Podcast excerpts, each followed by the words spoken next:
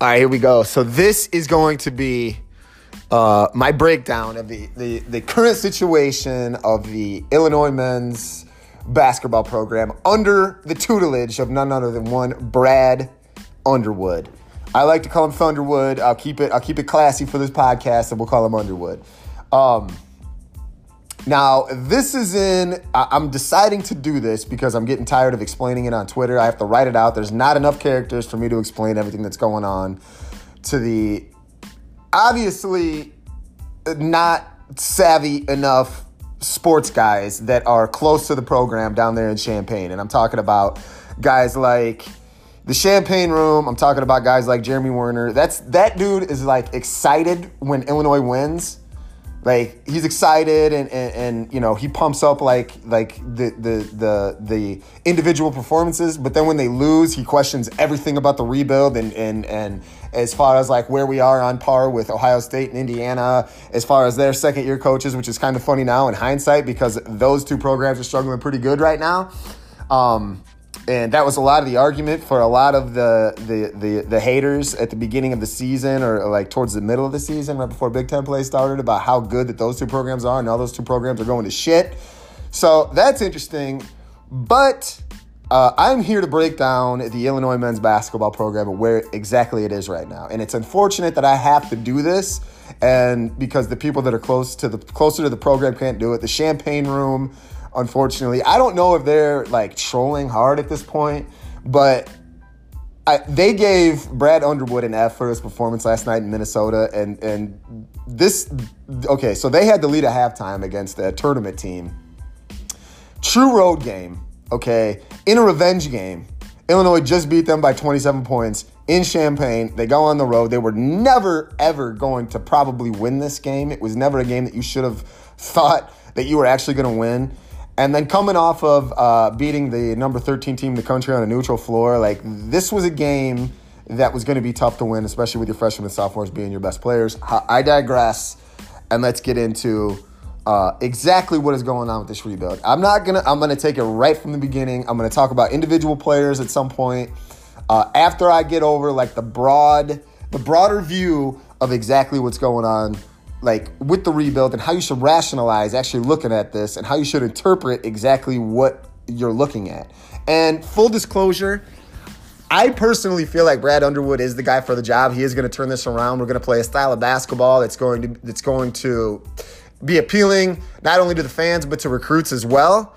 And high profile recruits, Chicago guys, that type of stuff. Um, I, I, think that it's going to happen. He's got a track record, record of doing it. He dominated at Stephen F. Austin, and everybody, you know, the people that you know are not happy with the the current situation. Like they will point out that Stephen F. Austin is indeed a low level school. However, Brad Underwood absolutely dominated there in three seasons and won t- NCAA tournament games at Stephen F. Austin. So that's all that he could have done there. He couldn't literally couldn't have done anything more. He won three conference championships, three tournament champ, three three conference tournament championships, and one NCAA tournament games there. He lost like three games in the regular season his entire run there. So let's just put that in perspective. Yes, a low level school, but he absolutely dominated. Then he goes to Oklahoma State. Uh, he took over a 12 and 20 team with Jawun Evans on that team that went 12 and 20, and he made that and he turned them into a, a tournament team that season. So you can see what he can do as far as a quick turnaround with uh, high level, competent major college basketball players. Okay, so it's happened before. So it's the fact that it's happened before is enough to make me like, how is this happening? How, where is the rationalization from the people from Illinois Twitter, the Illini Twitter, the media guys down there that can't fundamentally accept this coach as being a good coach based on his track record alone. But besides that, all right, let's get into where the current situation and the current state of the program as it is today. Now, I'm not going to get into where John Groce left the program. It was obviously not the best era for Illinois men's basketball. He left it probably at its lowest point that it's ever been. Uh, you know, and I guess my Illinois basketball knowledge precedes like the 80s, so I don't know anything before that. I'm going to say in my lifetime, it's probably it was as bad as it's ever been when Brad Underwood took over.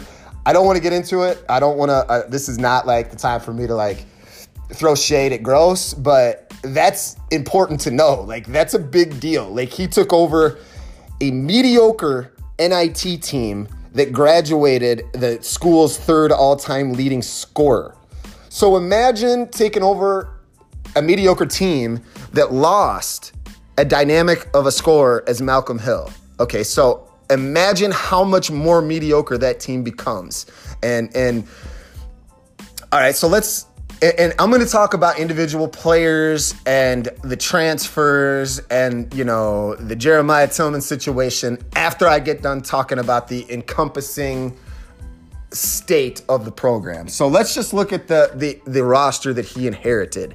Okay, he had a bunch of uh, mid-major talented players on the team. Okay, and and he added a couple freshmen, and it's standard for every college basketball coach, every major college coach. When he comes in, he doesn't have time to recruit to the school. So it's basically a last minute ditch effort to maybe add some guys that you need to be able to fill out a competent roster after the transfers that inevitably happen after the coach that the players signed to leaves the school, right? So he did his best to fill out the program or to fill out the roster, okay? But that team didn't have the talent to really compete at a high level. And with the culture where it was and the attitude where it was and the culture instilled by Groce was never going to lend itself to that team being being good enough to compete for anything that was going to be, you know, relative to any type of championship or to make the fan base happy. If you were based on last season on wins and losses to to determine the success of or the the the uh, you know the the the relevance goodness of the coach, then you were always going to be disappointed because it was never going to happen last year. All right, and I'm going to talk about everybody that left, like Fink and Black and all that stuff after this. All right, because that's pretty long winded, but there's a lot to talk about there. Okay, so not only did he inherit a mediocre roster, all right, but he inherited, but he had to instill his his culture his beliefs, his values, and his system into that team, right? And coming from where they came from, a culture that wasn't very good, that was losing, and that was considerably down, that was never going to be easy.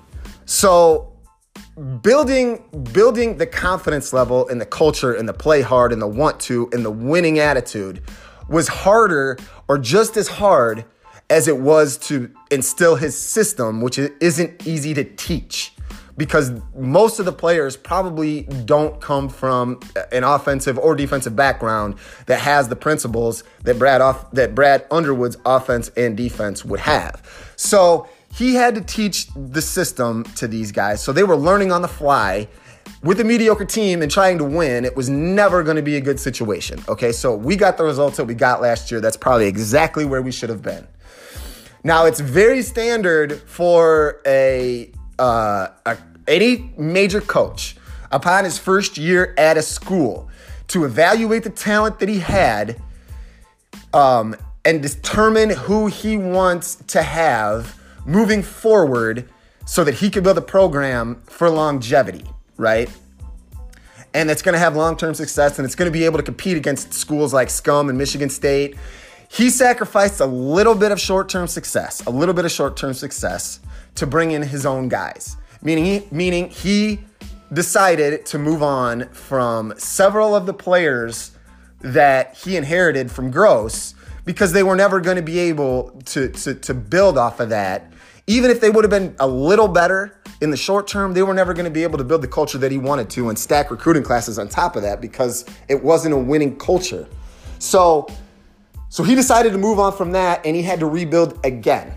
But this time he had enough time at the school and enough time to recruit to the school, which wasn't a lot of time, but he still had enough time to bring in some guys. And he brought in a very good recruiting class, right? And he brought in the guys that he wants for his culture to establish uh, the way that he wants to play, right? But he had to rebuild again. He had to teach the system all over again. He's got a brand new team all over again. Okay, so if you're basing this season on wins and losses and the success of the rebuild on wins and losses and the results at the end of the game, you're you're not doing yourself a favor. And if you're going to report to it as a well respected media member or somebody close to the program, if you're going to report it as a failure due to wins and losses this year when it hasn't even been two years and there's been two rebuilds, that's not fair to the fan base. That's not fair to, to anyone. And, and you need to have a little bit more rational perspective on what to look at and how to determine the success of this thing.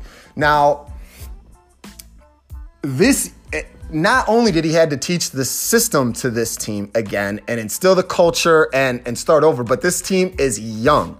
It's all freshmen. No matter, regardless, this team, as young as it is, with the the what we're um, counting on as far as contributions from the underclassmen, the freshmen and sophomores, this team, as it is across the country, right? Or since the beginning of time, a young team is probably going to have a bad loss, probably more than it's going to have a, a, a good win. Okay, especially when you consider everything else that that went into this. It's a brand new team. All right, so the Florida Atlantic game, there's obviously there it's fair to be frustrated, right? About that game. You never want to lose that game. But a young team is going to have a letdown like that. You can't just completely you know, throw everything out the window because that happens. Because they're going to have big wins, but they're also going to have some some bad losses. That's just a young team, and that's what happens. All right. I'm not going to pretend like I know, you know, what this offense is supposed to look like. I'm not going to pretend like I know what the defense is supposed to look like. I will say this that if I've watched every game this season, and if you look at the games at the beginning of the year to what it looks like now, you're seeing uh, the offense run a lot more fluid. You're seeing roles start to come into play. Where I think at the beginning of the season with the new team, they didn't know their roles. And I base my interpretation of this rebuild on the fact that guys are defining roles. They didn't quit on their coach. And even though they weren't getting the results that they wanted to get, they didn't quit. They still play hard, and the offense is running a lot more fluid. The defense, I don't know. That is to be determined. It is what it is. Okay, whatever. But the offense looks better. Guys are playing defining roles. Okay, Ayo Dosunmu has, has played himself into an NBA first round draft pick. All right, Giorgi is, uh, you know, he is a factor in one of the best freshmen in the country. I'm not going to talk about that. I'm going to talk about that as far in the recruiting thing, but he is progressing beautifully. He's probably a first team All Big Ten freshman. All right. Tevian Jones, eight game suspension. You cannot hold that against Brad Underwood. He is starting to come into his to, to his own, right? He's developing nicely. Alan Griffin looks more comfortable. Samba Kane doesn't play. He's obviously not ready. I'm not going to pretend like I know his roster better than Brad Underwood does. That, that was a very good point that I heard last night where he knows his roster. I'm not going to pretend like, uh, you know, that, he, that I know more than, than, than a high major basketball coach that's won NCAA tournament games. All right. But I do know that everything looks better than it did at the beginning of the season, and we're a lot more, we're a lot, it, it just looks better you know what I mean? The product looks better and the future is bright. The foundation is definitely there to build on. Now you have the culture. You see where this team wants to win, the competitiveness. They like playing with each other. They don't quit on their coach. This is going, you're going to be able to build and stack on top of this. And that's what you should be looking for. That is what you, those are the ingredients that you should be looking for. You shouldn't be looking for wins and losses right now. I will say this before I get on to the to the next thing that I want to talk about. If we still have the same concerns next season and we're still producing the same results as far as wins and losses next season, then absolutely every single concern is 100% valid, right? And I will be off of Team Sunshine. I am definitely not above criticizing the coaches and the players and throwing everybody under the bus. And that will absolutely happen if we're sitting here January 30th next year in a polar vortex and we're still two and eight in the Big Ten. That's when you will see me, you know, turn the corner and, and start wanting to fire everyone. But until then, but right now, it hasn't even been two years with two major rebuilds, two start overs, and a young team who is playing better and, and, you and you're seeing the progression from not only individual players but as far as players within you know the team concept improving the way that it has from the beginning of the season. Uh, there's so much to build on here. I want to talk about. Uh, I'm going to take it back. I'm going to take it back to to right when he took over. So, um, but I think right now I want to end this portion of it with the fact that I see a lot of positives with this team. I see a lot of positives with this team, and I think Tevian Jones' emergence is huge. And uh, the fact that they were able to get this caliber of recruiting class this season with a year under their belt with nothing to sell is absolutely remarkable in and of itself. I'm going to touch on that in the recruiting portion of this. So stay there. I'll be right back. Blood out.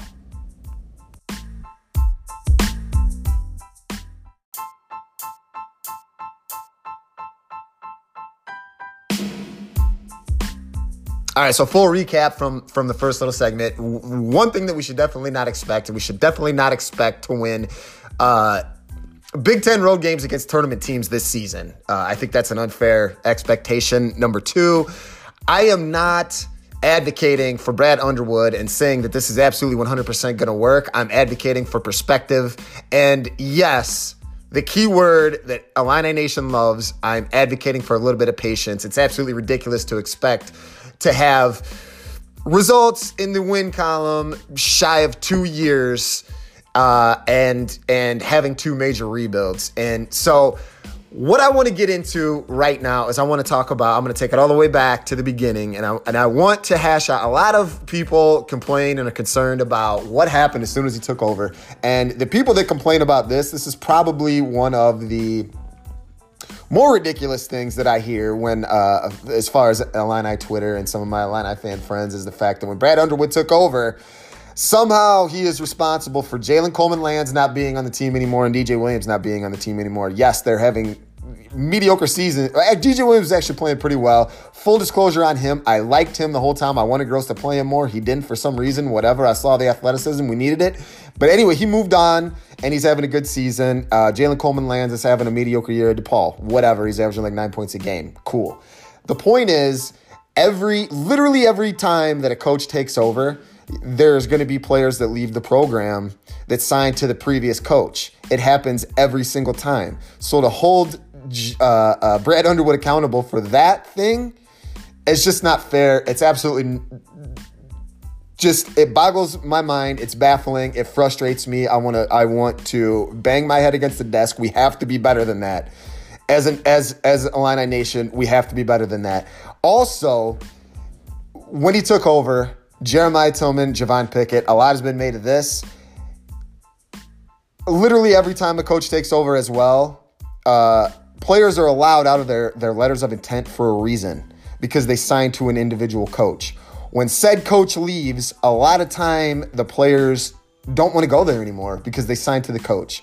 So Jeremiah Tilmon, when Cuonzo Martin took over at Missouri, he's an East St. Louis guy. Jeremiah Tilmon is from East St. Louis. That was probably a losing scenario from the get go. I wonder if Tilmon would have stayed at Illinois if Groce was there when Cuonzo Martin took over uh, Mizzou. That that was never that with, with Groce leaving, that was never going to happen. Tilmon was always going to go there. Second of all, Javon Pickett, we pine for him. He is a seven point scorer as a freshman. He's better than I thought he would be. However, he has some big time deficiencies. And if we're really missing Javon Pickett in this program, then we are a lot worse off than uh, I ever thought that we would be right? We're a lot worse off than we think we are if we're going to miss Javon Pickett's contributions uh, to the basketball program. He's probably never going to be a double digit scorer there. He's he's he's got some athleticism, herky jerky shot. I don't know. We'll see. I don't have faith in Cuonzo Martin's ability to coach or to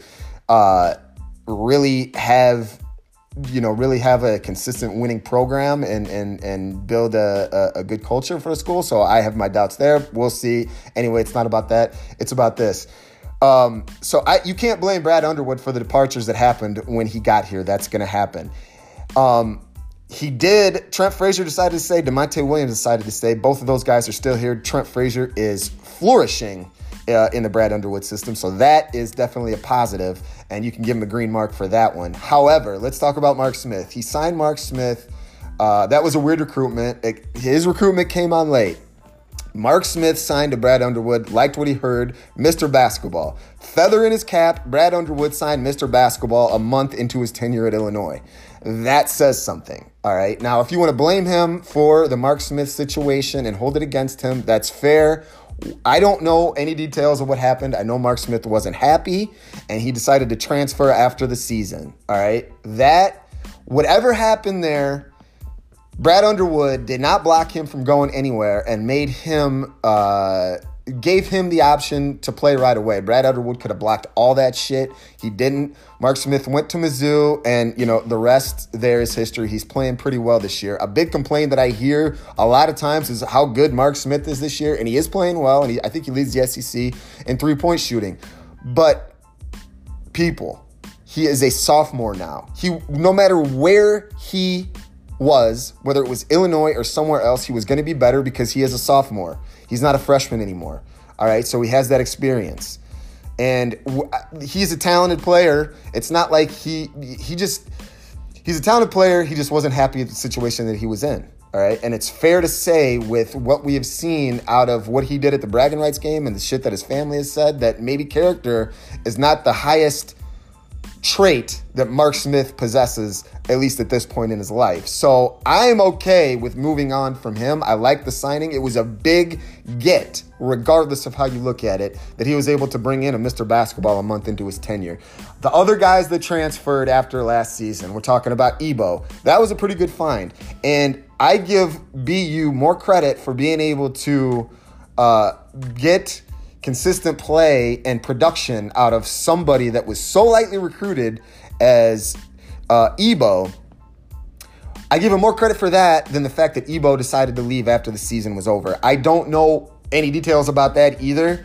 Uh, the kid was from somewhere else, so I don't know what the rationale was as far as him leaving. I would have liked to see him come back next year because I think he fits the system pretty well. He's an athlete, and you can never have too many of those, especially with what we had uh, uh, this year. He probably could have helped the team, but he decided to leave. That was probably the biggest. That was probably the guy that I that I regretted to see leave the most. But it is what it is, and he moved on. Michael Finke all right, now that basically what happens every time, and I touched on it before, every time that a, that a high major basketball coach comes in, he fills out a roster, he plays with who he inherits most of the time, and he evaluates what he has and he decides whether who he wants to keep and who he wants to move on from. He decided to move on from a lot of guys, a lot of mid-major talented guys. I love Michael Fink. He's a Champaign guy, probably an Illinois guy for life. Whatever. He was never going. We were never going to be if, if we're counting Michael Finke for production, we're probably never going to be that good. He went to Grand Canyon. He's averaging like eight or nine points. He's a mid he's a mid major talented player. The same thing with Te'Jon Lucas. You know, he he he had his moments, but if we're if we're if we're being serious, he was probably not a high major player that was going to consistently perform at a high major level, uh, conducive to winning high major basketball games. You know, Leron Black, he was a head case you know, for all that he did at Illinois, he was a major head case. He left to go pro. I get he got married and he wanted to go pro. He was never going to be an NBA prospect. So I don't know if he was going to play overseas. He got cut from the G League, uh, I think a month ago or something like that. I have no idea what his basketball career is doing now. I like Leron when he was here. He did a lot of the dirty work. He didn't have much of an offensive game. I think Brad Underwood got the most out of him than that we had seen uh, throughout his career. So I give Brad Underwood credit for even turning him in to some kind of, of a professional prospect, more so than I give Leron back leaving. All those guys are additions by subtraction. All those guys, uh, by leaving, we might have sacrificed a little short term success. Let's say we bring all those guys back. They probably you know they beat Georgetown with their experience, and they, and and they they probably beat Florida Atlantic with just based on their experience alone. But that does nothing for us in years three and four because the the the of this situ uh, uh, of this rebuild because the brand doesn't look good and and and and all of that stuff, and we need to start building a culture. The delaying that was going to set us back. So by moving on and sacrificing a little short-term success, we immediately started the long-term success instead of delaying it to appease the fan base that wants wins immediately. So you know, it's not like it's not a situation where this was just an unbearable situation for players to play in and they decided to leave. This was a mass exodus in order for us to further ourselves as a basketball program. So that is where I'm at with that. All right. And it happens across the board all the time. This is not a Brad Underwood problem. This is not an Illinois problem. If you want to put Mark Smith on, on Brad Underwood, fair but that happens. He's not the last high profile guy that's going to be upset about a situation and clash with his coach and want to leave. That it, it, happens, unfortunately, and it happened with Mark Smith. Uh, I wanted to see him, you know, be be an Illini and, and uh, you know be productive and have a good career as much as anyone. But you know, I considering everything that happened, I'm not, I wasn't as sad to see him leave, and and you know, so wishing him luck moving forward. It is what it is. And but I was more worried about Ebo leaving. I don't know the details about that. So I mean, you know, give and take, the program is in is in better shape today than it was at the end of last season by far, regardless of the win loss record. And that's the perspective that we need to have. And a big one of the big uh, knocks that I hear about is recruiting, and I am absolutely flabbergasted by this. We haven't seen this high level of recruiting uh, at Illinois since probably Bill Self and maybe not even then. So I'm going to take another little break and I am going to talk about what has happened with the recruiting with this regime and how we how this isn't getting more credit than it probably deserves and where the the angst is from us as Illini fans. It everything is really good on the recruiting trail. I'll be right back to talk about that. Stay right there.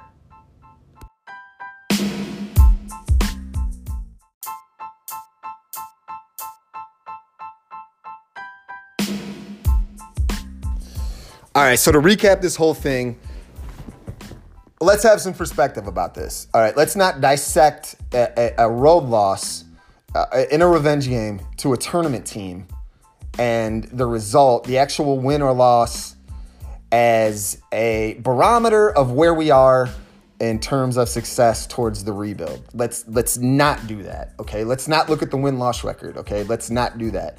Let's look at the leadership that's here. Let's look at the culture that is here, that's being established. Let's look at the foundation that's being established. Let's look at the players that we have coming in next year. And the biggest thing about it, right? The thing that the thing that that we can't overlook is the fact that he doesn't have to teach the system again to a brand new team next year. We're going to have some continuity. And and that is going to bring results in and of itself. So let's let's yes, let's be positive and let's be patient. Uh, you can be negative if you want. If you want to be the guy that's like, we're not winning right now, and I'm mad about it because it's it's it's been a year and a half, and why you know, two complete new rebuilds, two starting over twice, major college basketball. Okay, tough schedule. Big Ten is loaded let's let's let's take this with some perspective. All right? And it's going to get better next year. And like I said, if if year 3 with what I've seen this year, if it's not better, I'll join you. I'll be right there with you. So so but I just wanted to give that it, I just wanted to give that look to this rebuild. Look at it Keyword here, buzzword, culture. The culture is being built. This is what you do when you want to build a program that's going to consistently compete for championships. It starts with culture. Also, talent is very important. We have both right now. We have both. The talent is young, the culture is young. Just wait until it progresses and keeps progressing and keeps progressing.